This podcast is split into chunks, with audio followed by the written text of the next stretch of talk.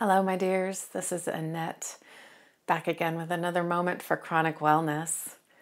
We're going to talk again about the question, how do you deal with disappointment? It's a big part of being chronically ill, right? The disappointment of not living the life that we imagined living is, the writ large part of it. And then there's the small daily insults and reminders of the things we aren't getting to do, the ways we're missing out, the things that other people are getting to do and we're not getting to join in for.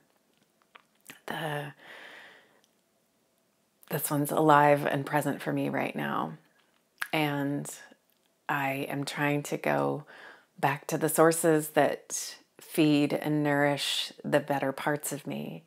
And this one's an old resource, but a really good and nourishing one. And it's Viktor Frankl. He's an Austrian-born Holocaust survivor. And his world-famous bestseller is called Man's Search for Meaning.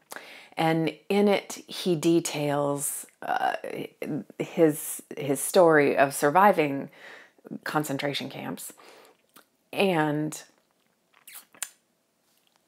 how he went internally. Part of the story is that in his mind, he built a house brick by brick.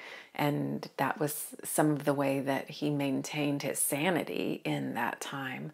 But more so, he talks about the fact that we as humans stay alive by feeding our own quest for meaning. And regardless of how sick I am, I can choose to find and make meaning. And he has a really famous quote that I have not committed to memory, but is about that in between stimulus and response, there is a space.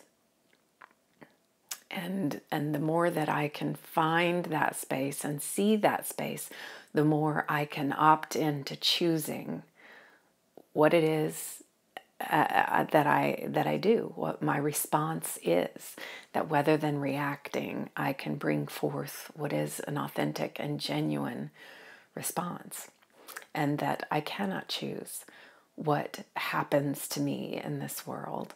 And more than anything, chronic illness is a reminder of how little I have control of. The external forces of this world have a lot more to say about what happens to me in this world. And yet I can choose. I do have the power to choose my response rather than just having a knee-jerk reaction, rather than just having an automated knee-jerk kind of response.